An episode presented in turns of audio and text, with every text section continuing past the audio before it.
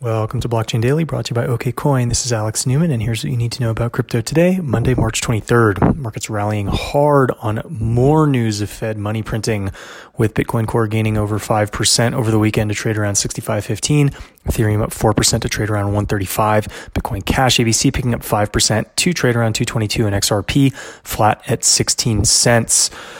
Charles Hoskinson, CEO of Cardano developer IOHK, even tweeted today that he was, quote, getting a real OneCoin vibe from the US dollar. This coming after announcements from the Federal Reserve and rumors from US Congress that trillions of dollars would be made available to support the financial system. We can surmise that this is certainly unsustainable and likely bearish for the value of the dollar in the long term.